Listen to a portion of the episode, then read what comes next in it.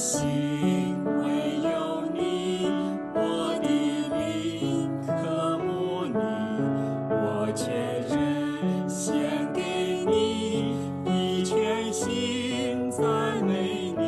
兄姐妹们，你是否还记得陈长老在新年第一个主日的正道“新年穿新衣”中提到的八件套吗？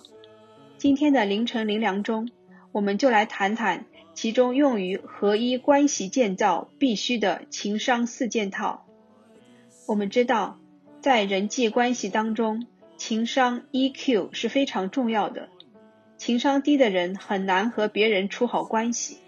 相反，高情商的人不仅能管理好自己的情绪，也能帮助别人来调节情绪，从而会有一个很好的人际关系。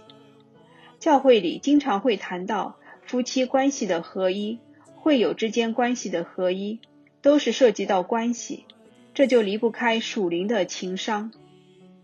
让我们来看一下以弗所书四章一到三节是怎么说的：“我为主被囚的劝你们，既然蒙召，行事为人，就当与蒙召的恩相称，凡事谦虚、温柔、忍耐。”用爱心互相宽容，用和平彼此联络，极力保守圣灵所赐合而为一的心。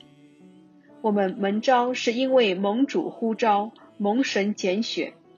保罗在这段经文中一开始就谈到行事为人方面的合一，这也是我们教会定义的 passion 当中非常重要的一块。这段经文里边出现的四件衣服：谦虚。温柔、忍耐和爱心就被称为合一四件套。第一件是关于身份的帽子，就是谦虚。谦虚是指在神面前正确认识自己。天生我材必有用。谦虚是谦卑，而不是自卑。我们的身份和作用是在主里面有妥妥的定位，不会随世界和别人的看法。而随风飘摇，同时也提醒我们要敬畏神、顺服主，不要自高自大。第二件是关于能力的衣服，就是温柔，指的是一种对自身能力的可控。我们每个人都有许多能力，但是我们要确保我们的能力不会被滥用。第三件是关于脾气的鞋子，就是忍耐。指的是一种对脾气的控制。圣经中的忍耐，甚至翻译为长时间的受苦，这点和我们在与人相处过程中一点就爆的脾气形成鲜明的对比。当我们在发怒暴躁的时候，就要马上提醒自己穿上忍耐这件衣服。中国有句古话叫“泼水难收”，有些伤害人的话，一旦讲出去。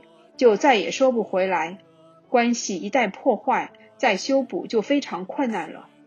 圣经中雅各提醒我们，要慢慢的说，慢慢的动怒，说的就是要忍耐。第四件衣服是关于行为的腰带，叫爱心。保罗在哥罗西书中提到，用爱的腰带联络全德，这里是指用爱心相互宽容，因为要做到合一。